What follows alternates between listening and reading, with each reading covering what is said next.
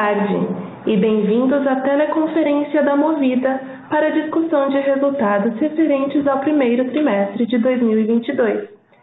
Estão presentes conosco os senhores Renato Franklin, diretor-presidente, e Edmar Neto, diretor administrativo financeiro e de RI. Neste momento, todos os participantes estão conectados apenas como ouvintes, e mais tarde iniciaremos a sessão de perguntas e respostas, quando mais instruções serão fornecidas. Caso necessitem de alguma assistência durante a teleconferência, queiram, por favor, solicitar a ajuda de uma operadora, digitando asterisco zero.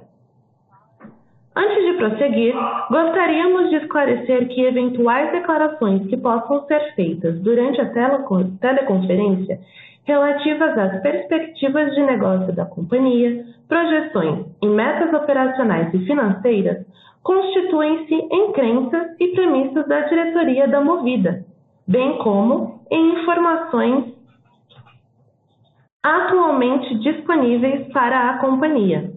Considerações futuras não são garantias de desempenho, envolvem riscos, incertezas e premissas, pois referem a eventos futuros e, portanto, dependem de circunstâncias que podem ou não ocorrer.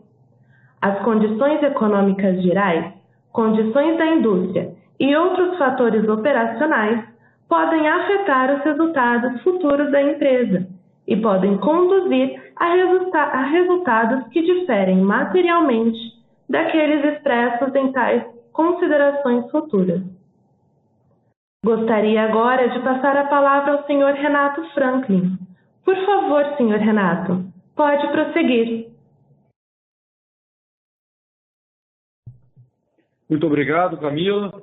Muito boa tarde a todos. Sejam muito bem-vindos à nossa teleconferência de resultados para falar aí do segundo trimestre de 2022. Gente, queria ressaltar aqui que os resultados que nós estamos mostrando, eles são realmente consequência da execução eficaz do nosso planejamento estratégico. Tudo o que a gente vem falando, desde o IPO, e reforçamos há três anos atrás, quando iniciamos esse ciclo, a gente está entregando. Os números refletem essas entregas e são realmente uma transformação da companhia. A gente vai mostrar aqui o que é o final desse ciclo que a gente falou há três anos atrás e que dá base para a gente iniciar um novo ciclo de desenvolvimento com muita geração de valor, com crescimento e a companhia realmente num patamar muito diferente. Vamos aos destaques então. Primeiro destaque, receita bruta de 2 bilhões de reais. Primeira vez que ultrapassa a marca de 2 bilhões de reais, crescimento de 140% contra o ano passado. O que eu gostaria de destacar aqui que deixa a gente bastante animado? Pela primeira vez na história da Movida, mesmo quando a gente estava crescendo bastante, a gente está vendo março maior do que janeiro. Janeiro foi um mês forte, a gente teve um mês forte em janeiro, fevereiro um pouco mais fraco, teve Omicron, mas março superou janeiro, tanto em ocupação quanto em receita total e receita por carro. E melhor do que isso, a gente está vendo abril mais forte do que março. Abril foi mais forte do que março. Abril normalmente é o pior mês do ano e nesse ano é o melhor mês da Movida até agora. Então a gente está vendo realmente, a gente colhendo os frutos da nossa estratégia, a frota nova fidelizando e atraindo novos clientes, recebendo muitos novos clientes que dão base e força para a gente executar o nosso planejamento estratégico com confiança, investir sim em carro novo e sim gerar valor nesse carro novo, tendo um preço justo pelo aluguel de um carro novo, que é o carro que o cliente quer alugar. Segundo destaque, EBITDA, 863 milhões de reais, 180% de crescimento. Aqui, gente, margem de 44%. É expansão de 6 pontos percentuais.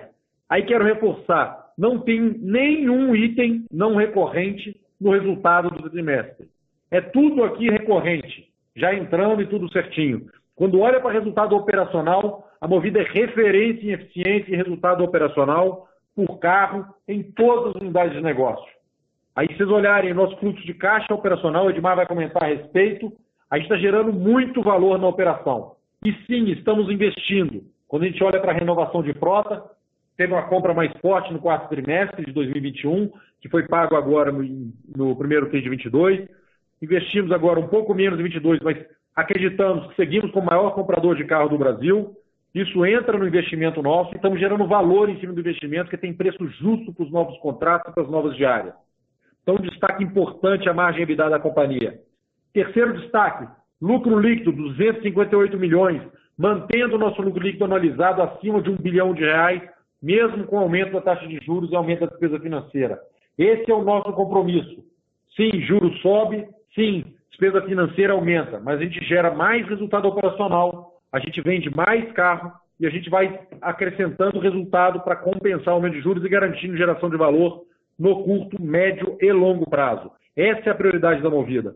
E aí eu entro no quarto destaque nosso, que são os recordes sequenciais que estamos entregando em ROIC e ROI.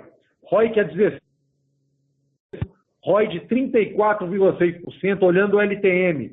Lembrando, os recordes são sequenciais há um ano e a gente está evoluindo muito trimestre a trimestre e confiante com a geração de valor dos próximos trimestres, acima do nosso custo de capital, gerando muito valor para todos os stakeholders.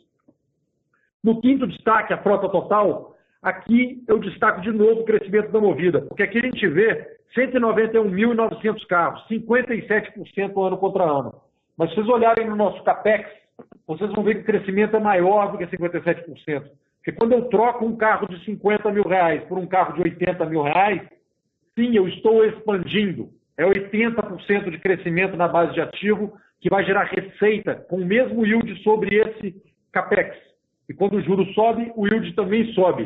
Então, garantindo geração de valor e gerando um ganho de escala muito material para a companhia. Por isso, reforço, estamos confortáveis com a nossa estratégia executando consistentemente a estratégia e entregando a transformação da companhia.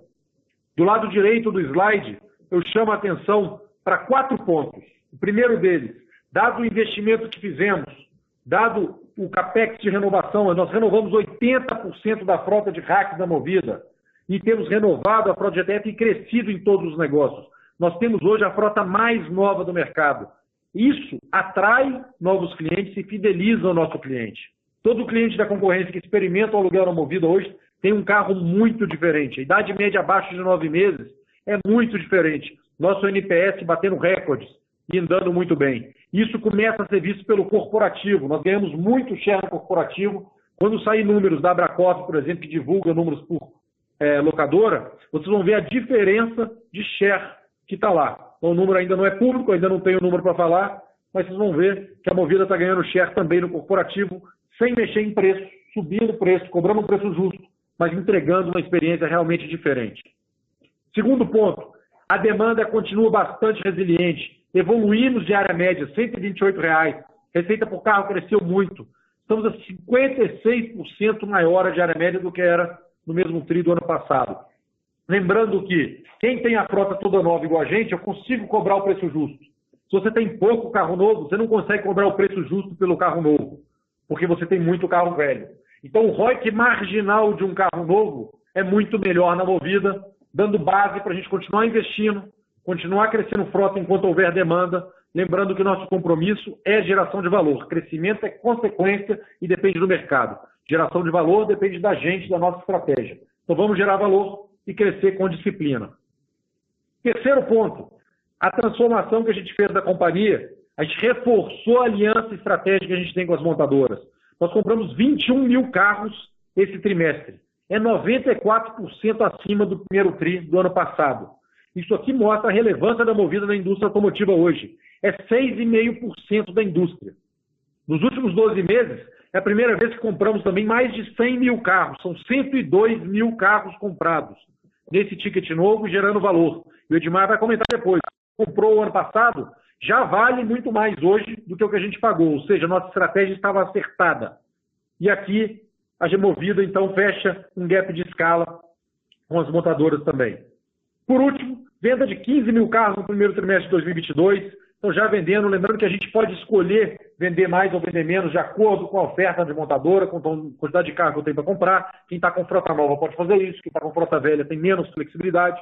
E estamos abrindo lojas. Temos hoje 81 lojas com estrutura preparada para vender mais carro até o final do ano, que todo trimestre é mais volume de venda para vender, e com um novo mix, com ticket médio cada vez maior, atendendo o nosso cliente, tanto no digital quanto nas lojas.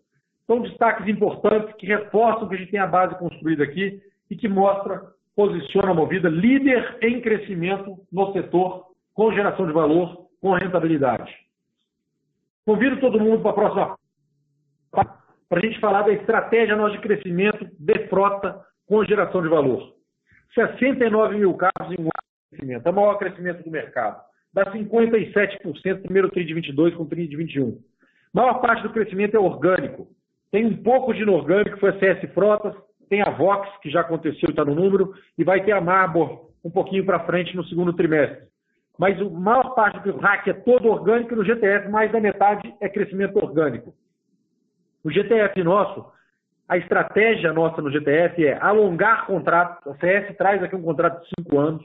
A gente está alongando também os contratos com empresas privadas, fazendo contratos cada vez mais longos, com ticket muito bom. A gente divulgou isso, vai falar um pouquinho para frente também, de mais de R$ 2.400. E crescemos 82% da frota, que a idade média hoje é 19 meses. Aqui, idade média não tem problema. Se o cliente está confortável com aquele carro, eu posso alongar, me dá previsibilidade de fazer cinco anos de contrato, dilui a depreciação, facilita, a gente diminui o risco de depreciação e é um contrato bastante rentável de longo prazo, estabilidade no fluxo de caixa da companhia. No RAC, diferente. Frota sai de 70 mil carros para 96 mil carros, 38% de crescimento. De novo, se somar o ticket médio aqui, o crescimento é muito maior do que 38%. E a idade média, nove meses. Renovação de frota, mantendo a frota mais nova do Brasil. Hoje já menor que nove meses a frota no, no RAC. Bastante percentual de carros zero quilômetro, encantando o nosso cliente e todos os clientes que vêm experimentar a Movida, que é recorde de cliente novo todo mês chegando aqui. Frota mais nova do setor. Vamos passar então para o slide 5, para a gente relembrar com aquele slide que a gente mostrou os principais temas chaves, né, desde o Movida Day, que é a preocupação de todo mundo, como é que está cada um desses temas. Então, fazer uma atualização. Primeiro pilar, transformação de preços.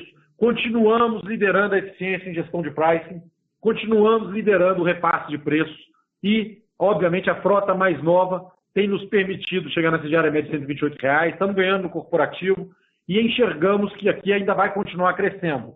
Então, diária média no RAC tende a continuar crescendo, obviamente com a sazonalidade do ano, mas olhando para os períodos de alta temporada, cada vez com preço mais alto, adequados aos carros que estamos alugando. Carros mais modernos, carros novos e carros equipados. E ao mix de carros também. Quando olha para a receita por carro, que é mais importante, porque ocupação e preço pode variar, dependendo do momento, quando é janeiro, a gente prioriza o aluguel eventual, que faz mais ticket, mas entrega um pouco menos de ocupação. E quando você vai para um mês de baixa temporada, você volta um pouco mais para o mensal, que faz mais ocupação e menos ticket.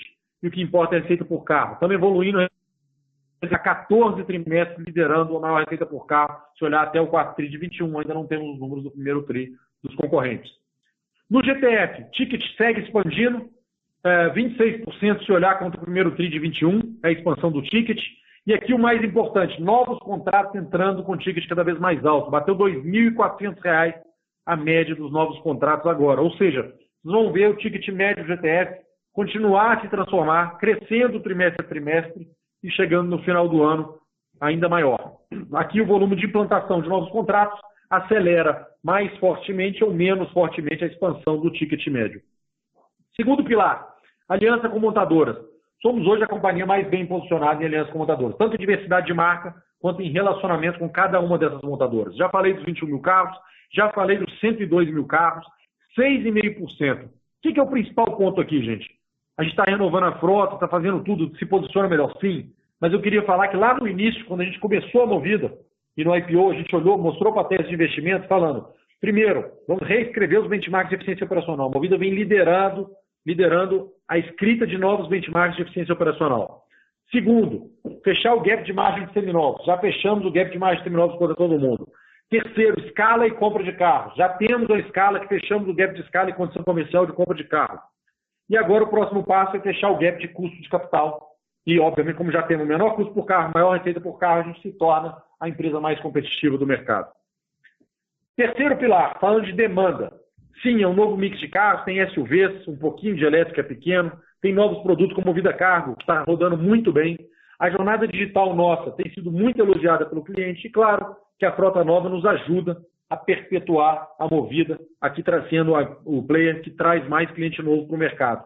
Tem parte desse CPF, obviamente, já alugou com os concorrentes, a gente não consegue saber qual cliente CPF novo que está vindo do concorrente, que a frota está velha e a nossa está nova, mas estamos crescendo muito a base de clientes. E isso dá segurança para a gente falar que o mercado vai continuar crescendo no curto e médio prazo. A gente vai ver três anos muito positivos para a indústria. E, de novo, a gente vai ter que ser avaliado no relativo. Quem está crescendo com mais geração de valor, quem está crescendo com disciplina e, obviamente, cobrando o preço justo pelo ativo que está sendo investido e colocado à disposição do cliente. Estamos abrindo muita loja que dá entrada para a gente em novos mercados. São 21 novos pontos desde o primeiro TRI de 21 e vamos ter muita loja para abrir ainda esse ano, entrando em novos mercados que a Movida ainda não está presente. Isso ajuda a gente a ter demanda e aí, eventualmente, pode subir o preço em algumas lojas que você não precisa atender todo mundo que está ali, porque você tem mais canais de venda. Quando olha seminovos, quarto pilar, a frota jovem também nos ajuda. Porque vocês olham o número da FENAL, direto o pessoal nosso de RI recebe questionamento, ah, o mercado de usados está caindo. Mercado de usados é uma coisa, a movida é mercado de seminovo que é o carro mais novo do Brasil, tem modelo que, diferença de quilometragem concorrente, já dá 15, 20 mil quilômetros. Isso nos posiciona de uma maneira diferente. Então, a liquidez diferente. Meu carro é comparado com um carro zero quilômetro. Lembrando que só a gente dá um ano de garantia em todos os carros. Então, vai comprar um carro semi-novo, pô, é mais barato que o zero e tem garantia. Todos vocês eu sei que já sabem e vão na movida quando querem comprar um carro. 15 mil carros vendidos, ticket médio de 64 mil reais, margem de EBITDA de seminovos 21%. Lembrando, margem de EBITDA vai caindo aos poucos, ticket médio vai subindo com o mix de, de carros, se pegar ticket médio primeiro TRI 22 versus o 4 TRI, ah, tem uma queda, tem, porque vendeu pouco carro, a gente segurou o carro por rack, então só vendeu só varejo. Eu posso escolher entre atacado e varejo. Agora fizemos um pouco mais de atacado. Então o ticket médio cai. Mas se você comparar com o terceiro TRI de 21, que a gente vendeu o mesmo volume de carro, é 6 mil reais maior. Então vocês vão ver expansão de ticket trimestre a trimestre. Mas sim, pela nossa estratégia para a construção de mercado, eu posso decidir forçar mais um canal ou menos um canal num trimestre, e nesse trimestre pegar um ticket um pouco para cima ou um pouco para baixo. Mas é expansão aqui. 11 lojas abertas, seminovos, continuamos a abrir lojas, vocês vão ver mais abertura de loja no segundo TRI, preparando a companhia para o que a gente vai vender lá na frente. Já falei da questão da quilometragem baixa, que diferencia a movida aqui. Então, todos os pilares endereçados, dando bastante conforto para a gente, que a companhia está bem estruturada. Página 6, vamos falar dos resultados consolidados antes de eu passar para o Edmar, dar mais detalhes dos números. Aqui nos resultados, gente, lembrando, né? Aqui mostra o quanto que o ganho de rentabilidade nosso viabiliza um crescimento sustentável de geração de valor com disciplina financeira. Lembrando quando a gente olha para esse resultado consolidado, a gente está olhando para trás. Olhando seja para os últimos 12 meses, quando olha a LTN, ou até no trimestre. Porque você pega primeiro o TRI de 22, 1 bi 900 de receita líquida, mais de 2 bi de receita bruta. Só que aqui a frota média operacional é muito menor que a frota de final de período. A frota de final de período é 20% maior. Então tem um crescimento contratado para frente. Vocês viram a expansão do RAC, a expansão da frota operacional do GTF. A gente está crescendo. E então a gente tem crescimento para frente. Anualizando, nossa receita líquida já é quase 8 bilhões, bruto acima de 8 bilhões de reais. E se você pegar março, ainda é maior do que isso. Quando olha para abril, também. Ou seja, a companhia, vão ver crescimento em receita para frente. EBITDA é a mesma coisa, temos a melhor margem do setor em 2021, ainda não vimos o primeiro TRI, crescimento muito forte, 860 milhões de reais de EBITDA no, segundo, no primeiro TRI de 22, e quando anualiza isso, gente, 3 bi que é diferente do 2.8 LTM. Por que, que eu falo isso? Porque o pessoal olha e fala, pô, alavancagem, três vezes, caiu um pouquinho. A alavancagem não caiu pouco, gente. A alavancagem corrente nossa, um jeito de falar, né, se anualizar o EBITDA, se parar de crescer, é 2,4 vezes. Lembrando que o meu EBITDA para frente é maior que esse 3,5, porque a companhia continua crescendo. Só o que eu já investi já vai crescer. Se eu parar de investir hoje, o EBITDA para frente seria maior do que esse que está aqui. Por isso, bastante conforto, disciplina financeira. Lembrando que nosso compromisso não é crescer, é gerar valor. Vamos crescer enquanto houver mercado com preço justo que gere valor. EBIT, mesma coisa, recorde 650 milhões, 2.600 anualizado e lucro líquido 1 bilhão e 32 anualizado, 258 milhões no trimestre, margem de 13% são resultados realmente transformacionais da companhia, que dão conforto para a gente continuar é, executando nossa estratégia, porque o que a gente tem para fazer é muito mais do que o que a gente fez até agora. Vou passar para o Edmar, que vai aprofundar um pouquinho nesses indicadores. Edmar, por favor. É, boa tarde a todos. É, oi, Renato, muito obrigado. Eu queria convidar todo mundo para a gente dar uma olhada no slide número 7, onde a gente traz aqui os negócios da companhia do, da, sob a ótica da receita líquida e do EBITDA. Começando pelo RAC, um trimestre muito forte, 63% de crescimento na receita, é, comparado ao trimestre anterior. E no EBITDA, a gente sai de 169 para 373, 121% de crescimento no EBITDA, significa dizer que o EBITDA mais que dobra e a gente atinge uma margem de 63%, é, muito forte e, de novo, maior do que a margem que a gente entregou no trimestre passado e substancialmente maior do que a margem do ano passado consolidado. Quando a gente vai para GTF, GTF está aqui em amarelo no meio da página, GTF, o crescimento de receita é ainda maior que no RAC, como o Renato falou, a gente chega a 397 milhões, quase 400 milhões de reais num único trimestre, e você olhando isso analisado, a gente já está uh, vendo 1,6 bi em GTF. Para falar de EBITDA, na parte de baixo desse gráfico, 72% de margem, um EBITDA de 285 milhões de reais, o que é 187% maior que o EBITDA é, do mesmo período do ano anterior. Por último, estamos olhando aqui seminovos, e seminovos a gente atingiu quase um bilhão de reais de receita, um crescimento de 255%, fruto do aumento de preço e do aumento da quantidade de carros vendidos. Quando a gente olha anualizado, já estamos falando de 3,9 bilhões de vendas de carro. E na parte de baixo, o IBDA. Né? O IBDA, a margem chegou a 21%, de novo, uma evolução importante em relação ao mesmo trimestre do ano passado. E na comparação anual, 464%, ou seja, cinco vezes mais, é, mais do que seis vezes, é muito, muito avanço. Então, é, quando a gente olha para 2021, também, de novo, uma margem consistente e maior agora, dada volume.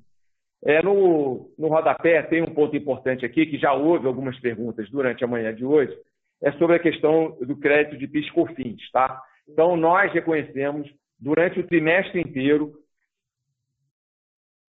de crédito de PIS/COFINS advindos da depreciação acelerada que nós adotamos a partir de dezembro do ano passado e, grosso modo, 75% vai para o RAC e 25% vai para o GTF.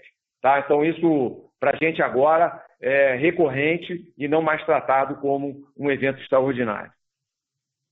Por favor, vamos passar para a página seguinte, página 8, onde a gente fala, e a gente já trouxe esse slide em outras divulgações, sobre a questão da margem de locação, né? porque reconhecemos que tem um benefício é, sobre a margem de seminovos, né? nós estamos capturando isso para crescer a companhia, mas lá no fim do dia o que acontece, o que é importante, é o que está acontecendo com a margem de locação. E aí eu tenho boas notícias. Né? Quando você olha para o primeiro trimestre, a margem de locação era 51%, agora ele, ela está em 66%, e aqui a gente está somando RAC e GTF. Né? O IBDA por carro, a gente vê aqui embaixo um, um recorde também, é, R$ 1.369 é, por, pelo mensal desse trimestre, mas também uma outra coisa que tem reforçado muito a nossa posição é a dinâmica de custo mais despesa por carro. Né? Então, olhando lá para 2021, há um ano atrás, o total de custo de despesa por carro, é, somando toda a parte de locação, era perto de 800 reais, e agora a gente está perto de 700 reais, um avanço também importante, é quase 15% de um ano para o outro. Então, com isso, o EBITDA de locação, somente, sem contar a parte de seminovos, ele atingiu quase 2 bilhões quando você olha é, para trás, né, pelo espelho retrovisor, LTN, e o anualizado já é mais de 2 bilhões e meio, estamos falando de 2,6 bilhões de reais é, de, de EBITDA de locação. Ou seja, estamos preservando o core da companhia e avançando muito na questão de rentabilidade. Aqui do lado direito, a gente traz também o backlog de GTF, né, somando todas as linhas de produto, que é um novo patamar, mais de 2 bilhões de reais. E aqui a gente soma zero quilômetro, a gente soma CS prótese, a gente soma o GTF privado, que é a origem é, aqui da Movida sozinha. Vamos passar para a página é, 9, por favor, onde a gente fala de novo da nossa base de ativos. Isso vai comunicar também com a dinâmica de caixa. Tá? Então, olhando de um ano para o outro, a nossa base de ativos ela aumentou mais de 6 bilhões de reais quando você olha para o é, valor de livro, né, para o valor contábil. Isso aí, é, de novo, é fruto de expansão da frota e renovação da frota.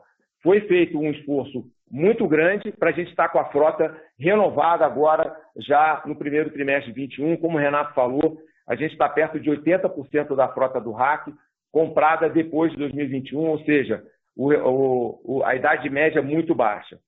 Então, a gente traz o pontilhado é, na comparação anual também, como foi a valorização da FIP, então mostra que o nosso ativo hoje ainda tem uma FIP é, como é, colchão de aproximadamente 21%, tá certo? E lá no pé da página a gente fala muito importante, todo o esforço de manutenção de uma frota jovem, porque ele ajuda a companhia sob duas óticas. Né? A primeira delas é sobre a ótica da experiência do cliente e a segunda é sobre a ótica de eficiência, porque isso ajuda a companhia a ser muito competitiva é, sobre, sobre o ponto de custo e despesa. Passando para a página 10, a gente traz aqui uma sessão que sempre está presente na parte de, do, do, do press release e a gente trouxe agora para a apresentação, é só para lembrar tudo o que foi feito nesses últimos 18 meses, em especial no último ano. Então, do ponto de vista de retorno, a companhia entrega nesse trimestre recordes tanto de ROI 34,6 quanto de ROIC nominal, 16,4%, mantida ah, o spread ROIC custo de dívida é, perto de 10 pontos percentuais. E do lado direito, a gente traz aqui o lucro por ação. O que, que aconteceu durante esse período né, com o lucro por ação? Ele praticamente dobrou em bases anuais. Então, a gente sai de 37 centavos por ação, que era o lucro lá em, em T21, para 0,71 quando você anualiza isso, é R$ 2,85, que conversa com uma valorização da ação substancialmente menor do que esse crescimento de 95%.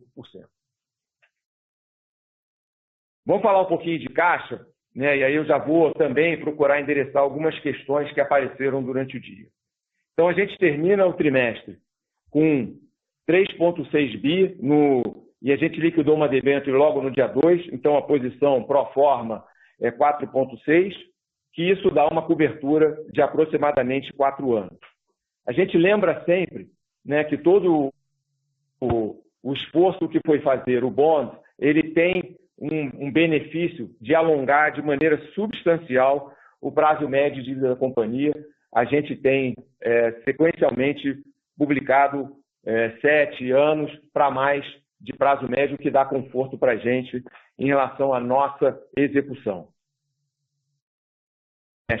Nós tivemos a aprovação de 800 milhões de reais em linha de crédito do BID, o que mostra uh, a nossa, o nosso acesso a diferentes fontes de capital e mostra também a maturidade da companhia em relação à governança ESG, porque esse, esse, essa linha também tem um componente verde. E do lado direito, a gente traz aqui duas informações importantes. A primeira delas é o IBDA para a Covenant. Ele está em 2,8 e a gente é, reconcilia isso na página 19 do press release, porque o contábil é 2,6, mas as, todas as nossas dívidas trazem a possibilidade de inclusão é, do IBDA das empresas adquiridas ou fundidas, como foi o caso da CS. Então, essa diferença de 200 milhões para alguns relatórios que vimos hoje está demonstrada ali na página do press release, tem a ver com seis meses de CS. Adicionalmente, a dívida líquida 8 bi 500, que é um aumento de 5 bi 200, e de novo conversa com o aumento do, do ativo de carro, porque todo o nosso capex relevante é carro. Então, a dívida líquida aumentou 5,2, a base de carros, a base do nosso ativo, aumentou em mais de 6 bilhões, portanto, a ótica ah, continua sendo positiva. Finalmente, em relação à alavancagem, é, a gente publicou três vezes de novo com a consideração do Covenant, e o Renato já falou, 2,4 seria se a gente parasse de crescer com esse patamar que a gente tem entregue aqui é, de maneira bastante consistente, olhando tudo. É, sobre a dinâmica do caixa, duas observações. A primeira delas, a conta de fornecedor, que compõe o capital de giro, ela reduziu em 600 milhões de reais. Isso aí é fruto é, da dinâmica de compra, ou seja, a gente cresceu mais o CAPEX, a frota no quarto TRI e agora menos, então isso gera uma diferença em relação à conta de fornecedores de 600 milhões. Ao mesmo tempo, como houve o aumento da frota, carros foram implantados durante o trimestre, o ativo aumentou em 700 milhões de reais, então só aqui a gente já tem 1 bi 300 é, de variação e adicionalmente a gente tem, como a variação cambial é relevante para a gente, a gente tem 900 milhões de reais é, de variação cambial que acabaram impactando. Então, do ponto de vista de caixa, a gente segue com uma política conservadora né, e contando que a gente vai é, observar, vai ficar sempre nesse intervalo de três vezes para baixo é, do Corner, como a gente tem é, feito ao longo dos últimos tempos. É, tipicamente, no primeiro trimestre, ele sobe um pouquinho porque a gente cresce é, no quarto tri. Com isso, eu devolvo a palavra para o Renato para ele apresentar o final é, dos nossos pontos. Renato. Obrigado, Ed. Gente, convido todo mundo então, para o slide 12 para a gente falar né, de um tema importante desde a fundação da Movida, quando a gente fala de sustentabilidade, do nosso approach ESG. A gente, mais uma vez, primeira empresa a reportar o relato integrado. Esse relato integrado tem bastante informação, está no site de RI nosso. Trouxe aqui para a apresentação esse infográfico que eu gosto muito, que ele representa a nossa estratégia ESG. Ou seja, de dentro para fora, né, no primeiro eixo, você vê quais são os pilares, ou seja, planeta melhor, empresa melhor, mobilidade melhor. Qual ODS que a gente está endereçando em cada um desses temas? Então, esse círculo roxo com o número, do planeta melhor tem o 2, o 12 o 13, é o ODS que a gente está endereçando nesse pilar. Depois você tem qual a nossa meta, então o que, que a gente tem de alvo para essa dimensão, para endereçar nesse ODS, ODS, e no último eixo, qual projeto a gente tem em andamento, como é que está esse projeto, qual o resultado agora no balãozinho que a gente tem até agora e o que a gente está fazendo. Então, ele é um resumo, um mapa, resumo da nossa estratégia ESG. Claro que tem muito mais coisa do que está aqui, mas as principais iniciativas a gente está deixando claro e dando transparência com um infográfico é, bastante legal aqui. Convido todo mundo a acessar o nosso relato integrado. Dito isso, convido vocês para a página 13 para a gente fazer aqui um, um, fechamento e poder abrir aí para perguntas e respostas. Quando eu falo aqui no, no slide 13, né, procurando trazer aqui um resumo da nossa tese e da consistência na execução da nossa estratégia. Primeiro tema que a gente colocou é a parte de crescimento.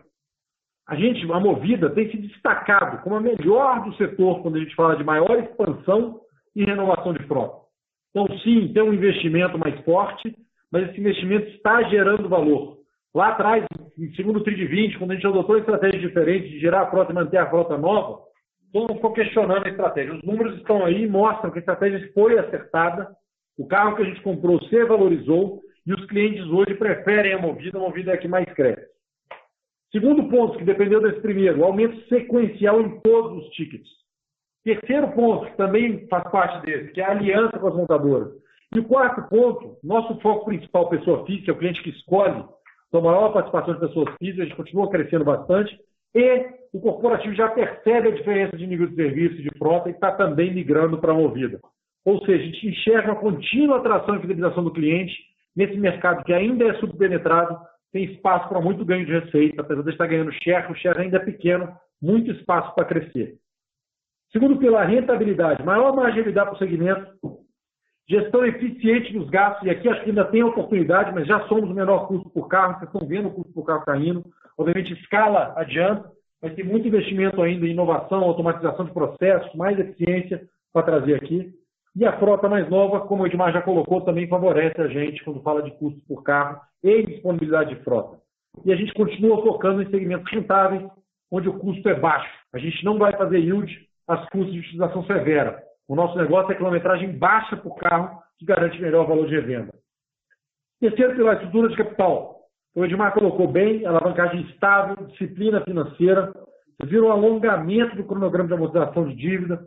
Hoje, o prazo médio que se destaca quando a gente fala de balanço.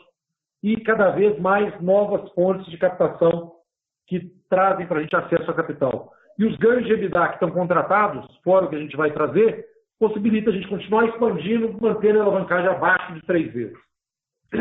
E retorno, que é o nosso principal compromisso, mais participação de produtos de longo prazo para dar estabilidade, recorde de ROI que ROI, pretendendo continuar trazendo, lucro por ação crescente e, obviamente, com tudo que a gente falou, a gente hoje entrega o melhor retorno marginal com crescimento disciplinado. Ou seja, o retorno do carro extra que a gente coloca num carro novo é melhor aqui, que tem mais receita por carro, menos custo por carro do que nos demais. Em resumo, gente, a gente transformou a companhia, somos hoje a que mais cresce no setor, a que mais evoluiu em rentabilidade. Hoje a companhia de 8 bilhões de reais de receita, 1 bilhão de lucro líquido. E isso, gente, para a gente é só o começo, tem muito mais para fazer. Está começando um novo ciclo com a energia, a mesma energia que a gente tinha lá atrás, quando começou a Movida, oito anos atrás. Estamos aqui desde o início, enxergando o salário que estava no 1%, agora estamos no 2%. Então vamos abrir a perguntas e respostas. Muito obrigado a todo mundo que está aí. Senhoras e senhores, iniciaremos agora a sessão de perguntas e respostas.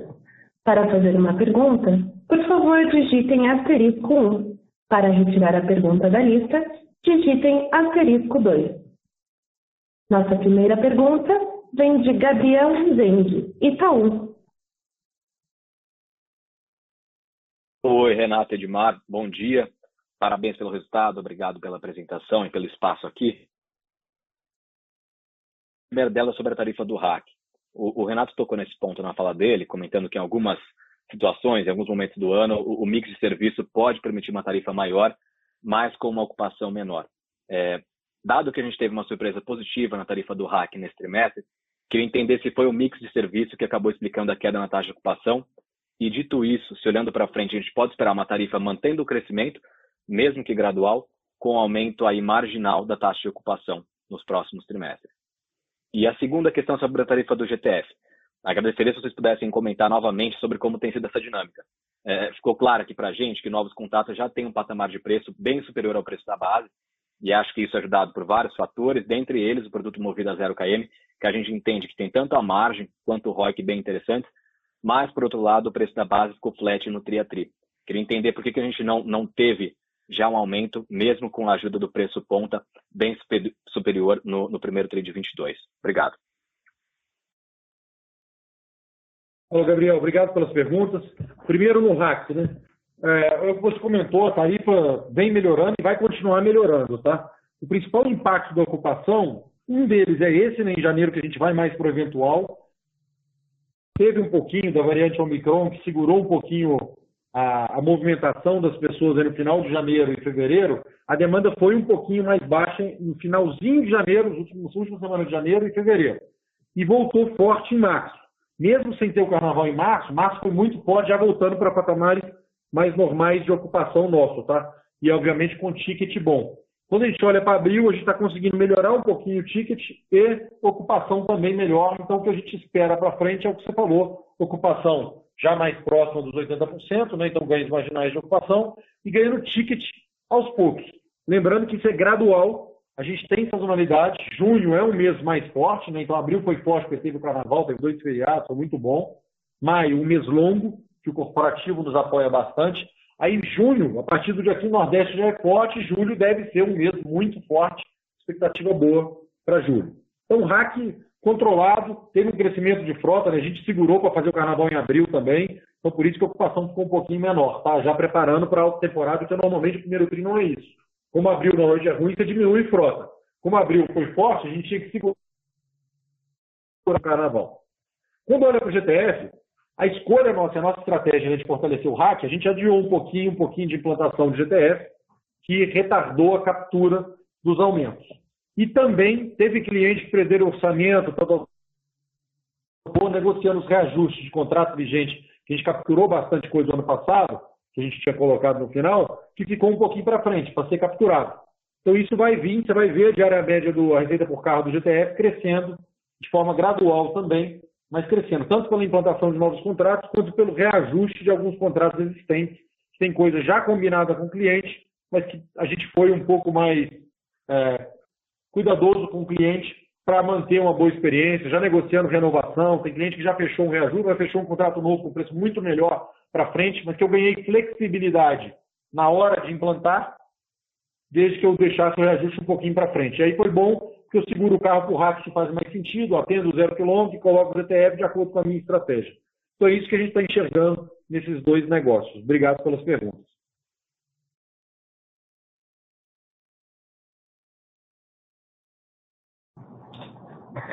A próxima pergunta vem de Fernanda Recchia, DTG Pactual.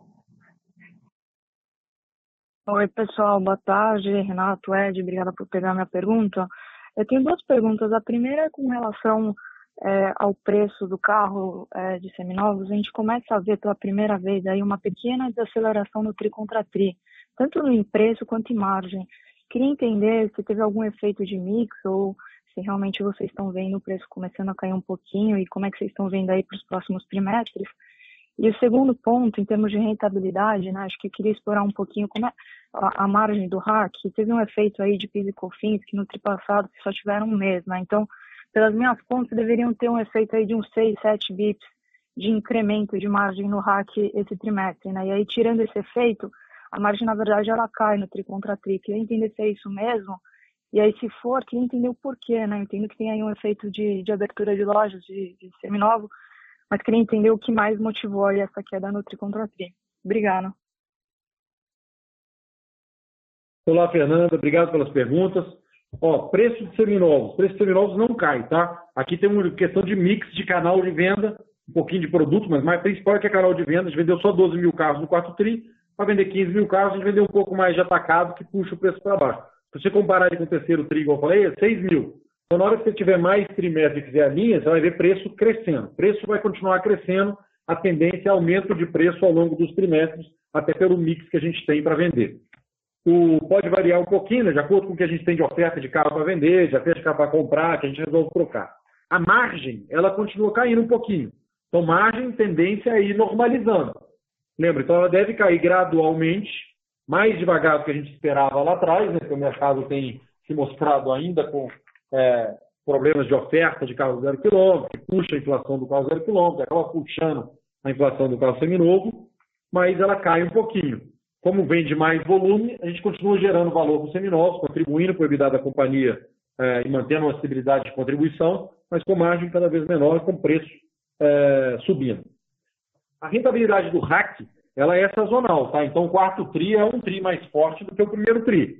Lembrando que o quarto tri você tem dezembro, que é muito forte, e o primeiro tri você tem IPVA, você tem os gastos com frota, tem implantação, então tem outras coisas aqui que acabam impactando também na margem de, do primeiro tri. Se você olhar tirando a sazonalidade, sim, tem ganho de margem operacional, além do crédito físico FINS, e é o que a gente enxerga para frente.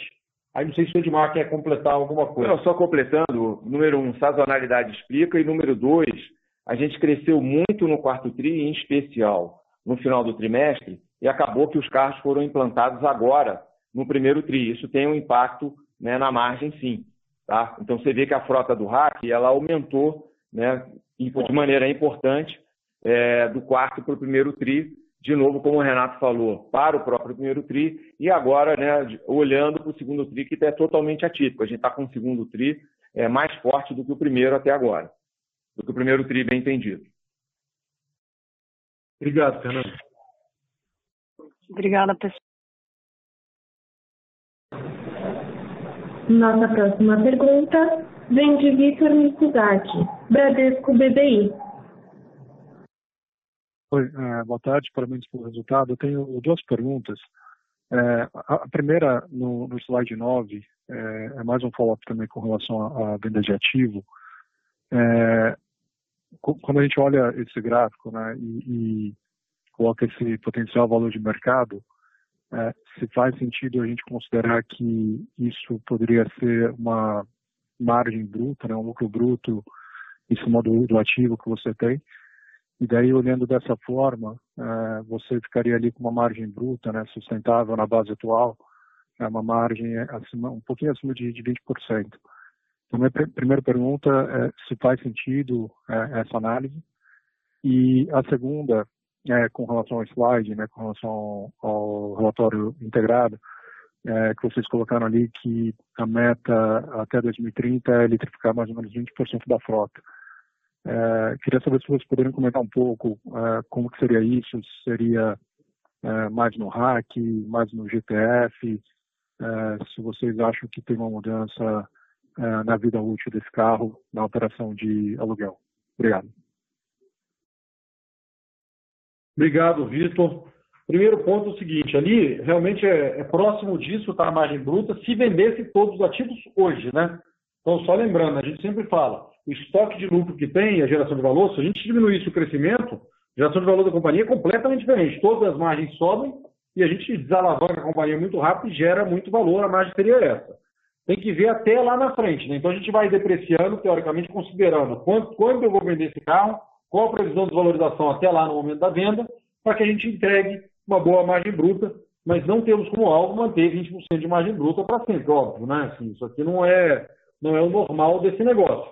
Agora, aqui mostra que aquilo que a gente comprou, o principal ponto aqui é tudo que a gente comprou em 21, que muita gente achou que estava comprando caro, hoje vale mais do que comprou. Foi uma decisão acertada, muito melhor que ter investido dinheiro em outra coisa. Então, tem um valor. E a gente continua entendendo que ainda dá para comprar, alugando o preço justo, a gente consegue ir comprando e renovando a frota, mantendo a frota nova.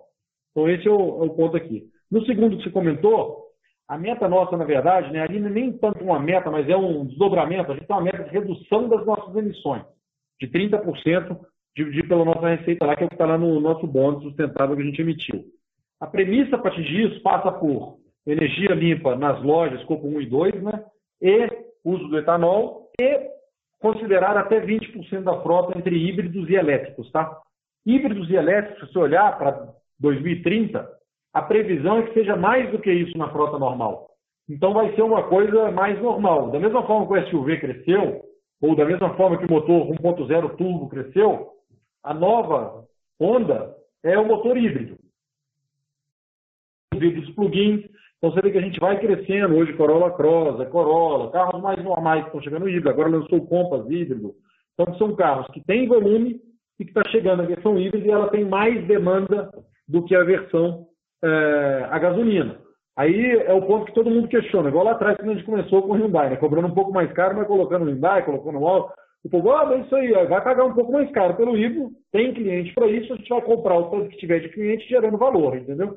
Então, a gente enxerga crescimento natural dos carros híbridos e elétricos, com algum investimento em infraestrutura mais pequeno, mais para desmistificar o uso no início, ajudar o cliente a ter uma solução que ele instala na casa dele. Isso vai acontecer naturalmente. Acho que a indústria vai acabar tendo mais do que isso, que é a meta que a gente traçou lá atrás. Tá?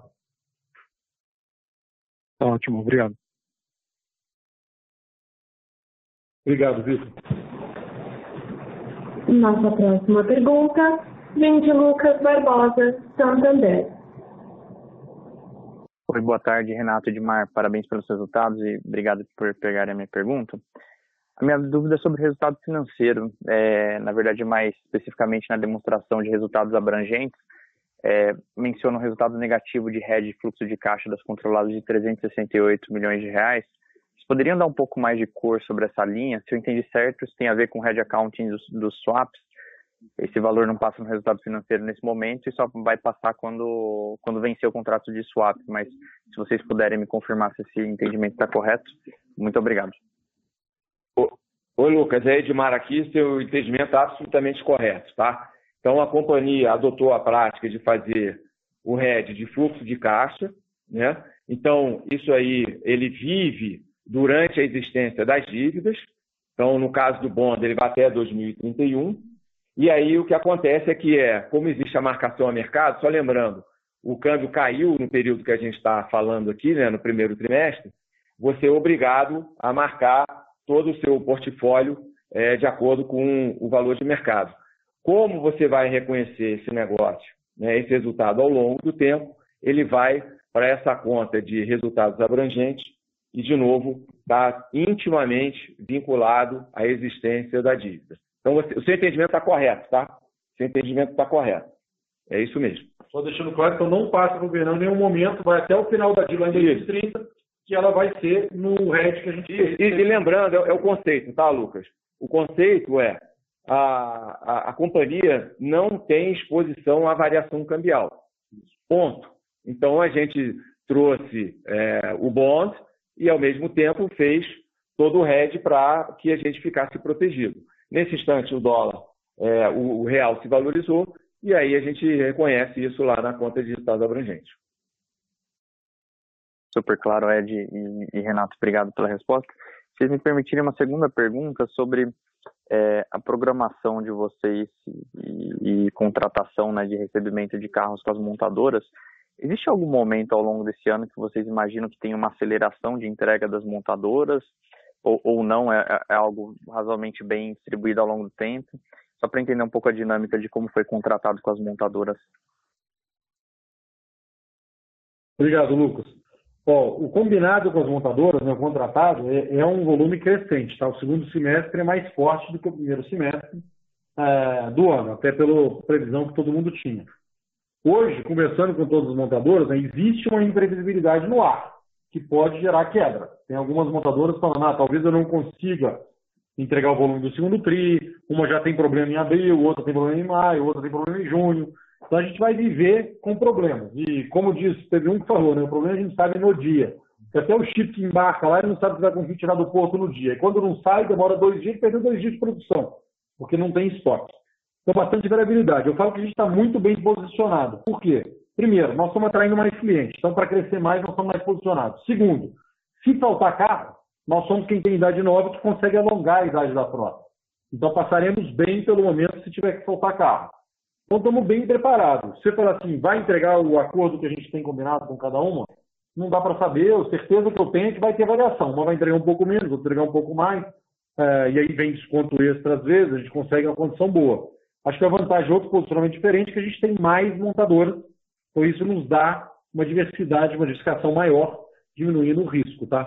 Então, mas é crescente o volume sendo direto, todo mês ele é um pouquinho maior do que o mês anterior. Super claro, Renato. Obrigado, Renato e Ed, pela sua resposta. Valeu, Lucas. Um abraço. Nossa próxima pergunta vem de Felipe Mialten, Citibank. Oi, pessoal. É, boa tarde. Obrigado por pegar minha pergunta. É, eu tenho duas do meu lado. É, eu queria entender um pouquinho como é que está é, a participação de Uber dentro do resultado do hack de vocês. É, eu sei que a participação de Uber caiu bastante aí nos últimos tempos, mas eu queria entender como vocês estão vendo ela pra, daqui para frente e o quanto isso, isso é importante no, no resultado olhando para frente.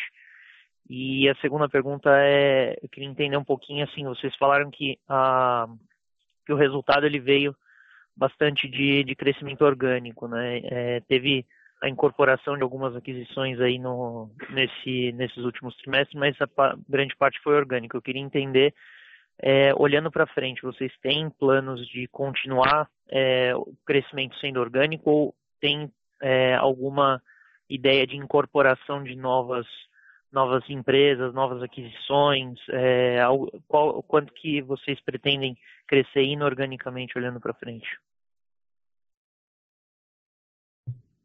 Fala, Felipe. Obrigado pela pergunta. O Uber continua pequeno, nunca foi o nosso foco, né? menos de 5% é, é um negócio que está lá pequeno, gerando rentabilidade no preço que a gente tem, mas controlado. Movida cargo cresce bastante, então o negócio de delivery para e-commerce, esse cresce e substituiu, do ponto de vista de mão de obra, né, o mesmo colaborador que trabalhava no Uber, ele está trabalhando no delivery. Só que é um carro preparado para esse tipo de coisa, que roda bacana, a gente tem uma exclusividade na Jumpy Expert, que é uma vanzinha que leva o dobro da Fiorino e é diesel, então consome menos combustível, um motorista só faz o dobro de entrega. Então, está ajudando a gente bastante como diferencial competitivo de movida carga. Do lado de crescimento, o crescimento é orgânico, para frente é orgânico, aquisições são pontuais. Você fala, ah, você tem olhado? Tem olhado. Todo dia chega uma proposta, a gente olha. Mas são coisas pequenas. Você pega igual a Marbo. É uma empresa pequena, mas que sim, nos posiciona num nicho de uma forma diferente, que ajuda a gente a ter mais um canal de venda ou mais presença num nicho que traz demanda e com isso me ajuda a poder precificar sempre o crescimento seletivo, focando em margem e não ter que dar tiro em cliente que o preço vai ser baixo, que é briga de concorrente. Esse não é cliente médio, rentabilidade, yield bom e uso leve, com baixa quilometragem. Empresas pequenas que têm uma boa presença no nicho, com esse tipo de perfil e com gente boa, a gente avalia, se tiver sentido a gente traz. Tá? O nosso foco principal do crescimento orgânico é pessoa física. Então, continuar crescendo no hack pessoa física, crescimento no zero quilômetro pessoa física, lembrando que a Movida tem como diferencial a presença digital, o ativo novo, e agora, gente, a diferença que está dando para quem está rodando na rua, se vocês passarem nas lojas, vocês vão ver o nível de motivação. A diferença estar tá na loja alugando um carro novo, cliente feliz, e estar na loja ter que alugar um carro velho. Então a gente está realmente bem preparado para continuar crescendo em pessoa física. Obrigado pela pergunta, Felipe. Perfeito. Obrigado, pessoal.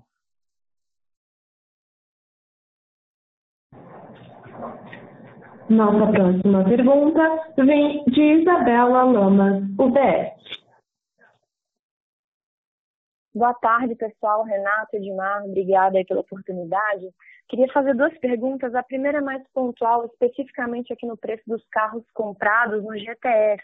Né? A gente observou um aumento bem significativo, né? ali nos 120 e poucos mil. Queria entender se é mais uma questão de mix mesmo, se foi um impacto ali dos elétricos entrando nesse TRI, se foi mais SUV do que o normal, e entender se a gente pode esperar esse mesmo patamar aí para frente na compra.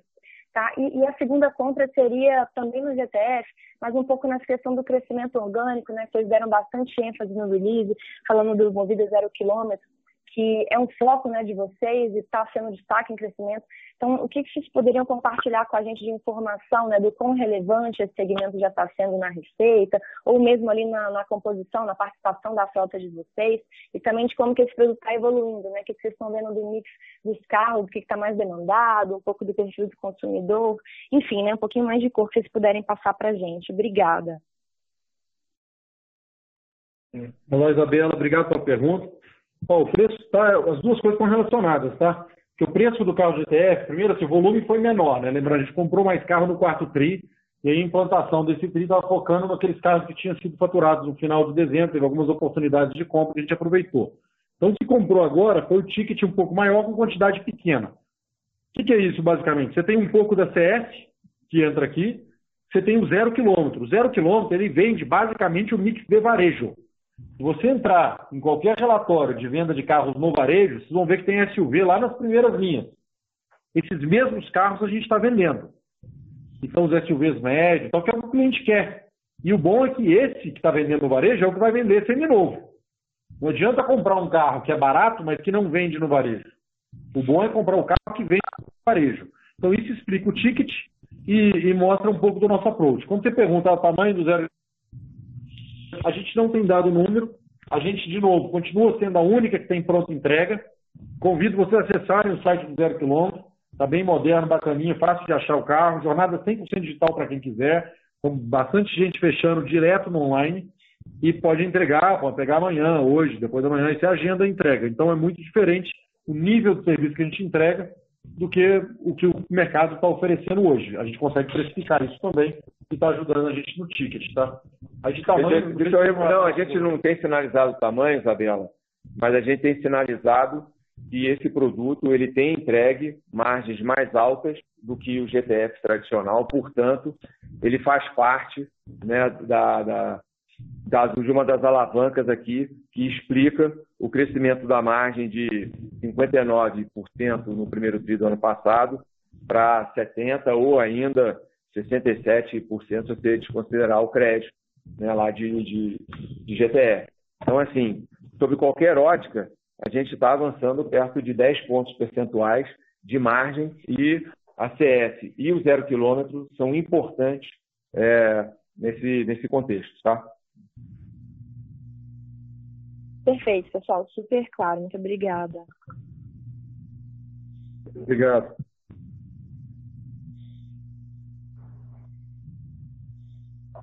Lembrando que para fazer perguntas, basta digitar asterisco 1. Nossa próxima pergunta vem de Regis Cardoso, Credit Suisse. Oi, pessoal, boa tarde. É, Renato Edmar, obrigado pelas perguntas. É, alguns, é, três tópicos aqui que eu queria, queria tocar. Um deles é a distribuição da frota entre os segmentos. Quer dizer, vocês tiveram um, crescimento expressivo, né? Dizer, razoável de carros, 5 mil carros no trimestre, e só que ele foi meio dispare entre os segmentos, né? Uma redução de mil carros, estou falando de frota total, no, no GTF uma expansão maior, 6 mil no RAC. Queria só entender um pouco essa, essa dinâmica, é, dado que a gente imaginava que entre zero quilômetros e, e, backlog de cliente corporativo, você deveria ter uma demanda muito forte no, no segmento de ETF, né? Em, em, particular, quer dizer, se a gente pensar que o zero quilômetro deveria vir no ritmo de mais de mil carros por mês, mas a adição foi 1.300 no trimestre, agora no, primeiro tri. Então, esse, esse tópico da alocação de carros, e aí uma coisa relacionada a eles é um pouco a, a evolução da idade média da frota. É, no RAC já, já abaixo de nove meses, né, então parece já normalizado nos níveis pré-pandemia. Queria que vocês comentassem se ainda tem algum, algum efeito de renovação de frota a ser feito. E no GTF, o que chamou a atenção foi uma redução da, da idade média, é, que foi é, que desculpa, um aumento da idade média que subiu mais de três meses. Só queria entender é, qual é a dinâmica por trás, é, enfim, é, a dificuldade de ter supply para entregar os carros, os contratos se estendendo. Enfim, eu não, quer dizer, eu nem sei exatamente como é que como é que isso acontece. E talvez uma última rápida é só preço de venda caiu sequencialmente no consolidado mil reais por carro. Queria só entender os, os motivos, se, se já tem algum efeito de depreciação econômica de fato, né? De descontos maiores ou se é efeito de demanda no varejo. Obrigado. Obrigado, Regis. Bom, a primeira pergunta, né? A distribuição entre RAC e GTF a gente sempre faz de acordo com o nosso momento. A gente tem flexibilidade de mobilizar os carros no GTF. Então, quando faturo um carro, só para dar um exemplo, no início de novembro, eu priorizo tudo para fazer dezembro lá no RAC. Quando foi final de dezembro, a gente priorizou para o GTF. Então, entrou no mês passado com o de GTF. Para esse TRI agora, como tinha feriado em março, que ia ser carnaval, depois virou abril, a gente priorizou implantar, e estava tendo demanda no RAC, priorizou implantar no RAC os carros novos, e peguei aquele carro que estava faturado em dezembro e entrou na frota de GTF. A frota de GTF ela cresceu 6 mil carros. Então, nós crescemos o, o, operacional, a frota média operacional de GTF. Então ela cresceu 6 mil carros. Você pegar o crescimento do zero quilômetro está ali, das outras unidades também. Mas como eu comentei antes, a gente adiou sim alguns clientes corporativos. Falei, tá bom, então também não vou reajusto aqui. Você me dá o contrato novo mais caro. Negociamos essas duas coisas e jogamos a implantação para o segundo TRI para eu poder atender o carnaval do RAC, que foi em abril, e com os dois feriados, e por isso abril foi tão forte que recorde para a gente. Aí agora eu volto a implantar normalmente no GPF, mas eu tenho essa flexibilidade. Aí, isso está relacionado com a segunda pergunta sobre idade média. No GTF, nós queremos fazer contratos cada vez mais longos. Então, a CS já faz os contratos de cinco anos, e no privado começamos a fazer contratos também de quatro anos, que não fazia. Então, a tendência nossa é aumentar a idade média, mas com a prerrogativa nossa. O que, que a gente tem feito? Eu deixo a prerrogativa que eu posso trocar o carro. Então, se tiver uma oferta adicional de montadora, que faça sentido para mim renovar antecipadamente o carro de um cliente e que eu consiga, com o reajuste que eu tenho combinado em caso de, de, de renovação da frota, fazer isso gerando valor para a companhia, eu faço. E isso vai acabar impactando lá no preço de seminovos, porque qual que é a conta que eu faço? Lembra que é o seguinte, é que eu sou um gestor de dinheiro. Então, se eu tenho, só para dar um exemplo, então um carro 2021, se eu consigo vender ele no atacado hoje por 70 mil reais, se eu consigo comprar o mesmo carro 2022 por 70 mil reais, é, é, é no-brainer. Eu troco o ano do carro sem pôr dinheiro. Vende adicional e compra o outro. Então, a oferta da montadora, junto com a minha capacidade de vender um carro no, no mercado, seja no varejo, seja no atacado, vai eu priorizar ou não a renovação é, de determinado modelo. Esse é o jogo nosso, é o que a gente tem feito desde o início da movida e que você acelera um pouquinho atacado uma hora, desacelera outra hora e dá essa variação de preço médio que você viu, por exemplo, que caiu mil reais agora, mas mil reais de novo, é um trimestre contra o outro. Se olhar dentro do mês, tem variação às vezes até um pouco maior. Agora, estruturalmente, preço médio sobe a cada trimestre pelo mix de venda cada vez maior e a gente vendendo varejo e atacado, equilibrando o negócio, entendeu? Não tem efeito de preço aí do, do carro ainda caindo, é um negócio andando normal. Tá legal, ficou claro. Se, se eu puder talvez abusar, abusar, fazer uma última, depreciação vocês acham que já, já normalizou ou continua ainda numa tendência crescente? O Regis, é, boa tarde, Edmar está falando aqui, né? Vamos separar ah, as duas coisas, né? Primeiro, no hack, é, quando você olha, o anualizado dela já está indo para mais de 4 mil reais, né? E o nosso entendimento é que esse aqui é o patamar daqui para patamar mínimo daqui para frente, até porque o carro comprado está perto de 90 mil. Né? Então era esperado, a gente já vinha sinalizando, sinalizando isso. Como o Renato falou, ainda tem um pequeno pedaço da frota para renovar, então sim, ainda tem ah, algum aumento daqui para frente, mas agora numa velocidade é, menor. Tá? Quando você olha para a parte de uh, ah, GTF, Aí são as três coisas, né? são as três unidades de negócio, como a gente trata internamente. O GTF privado, CS Frotas e o zero quilômetro, que tem algumas características diferentes. Né? No caso zero quilômetro, por exemplo, a depreciação é claramente mais baixa do que da CS. Né? São os dois extremos. Então, colocando isso tudo, ela vai continuar a crescer, mas ela tende a crescer num ritmo mais é, lento do que o RAC, que já está muito próximo do que deveria ser. Então, ela ainda, quando você olha para o analisado, ela já também passou os 4 mil, né, os 4 mil reais, digo, mas ela ainda deve subir um pouquinho, em especial porque tem um ponto que o Renato falou, que é o mix. Então, quando você olha para o mix de CS e você olha para o mix zero quilômetro, ele é um mix mais premium, né, de carros mais caros do que o GTF tradicional, que é da onde a, a movida vem. Então, sim, também deve subir, é, de maneira uh, consistente, mas em, em, velocidade menor do que a do hack. Tá? Se você olhar o que aconteceu com o hack, está lá na página é, 10 do, do, do press release, você vê que cai muito rápido e agora volta bastante rápido também, é fruto da renovação. O GTF, que está na página 13, como a renovação é mais lenta, ele cai menos, que tem o portfólio todo, e agora ele vai subir, ele deve subir um, ainda por mais tempo do que o hack. Tá? Tá legal, Edmar. Renato, obrigado. Obrigado. Não havendo mais perguntas, gostaria de passar a palavra ao management da companhia para as considerações finais. Por favor, podem prosseguir. Gente, de novo, muito obrigado a todos que estão aqui, principalmente na equipe movida, que tem feito a diferença e entrega essa transformação nossos fornecedores, os credores, os investidores, todo mundo está aí nos apoiando. Eu sei que muita gente falou um monte de coisa lá atrás e duvidou da nossa estratégia. A estratégia está se mostrando a mais acertada do mercado, a gente entregando realmente uma transformação na companhia e temos sempre né, a certeza de que o melhor ainda está por vir.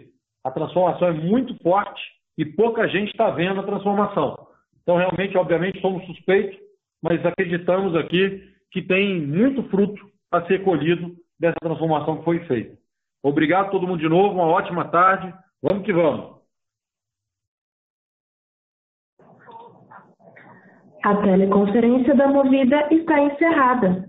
Agradecemos a participação de todos. Tenham uma boa tarde.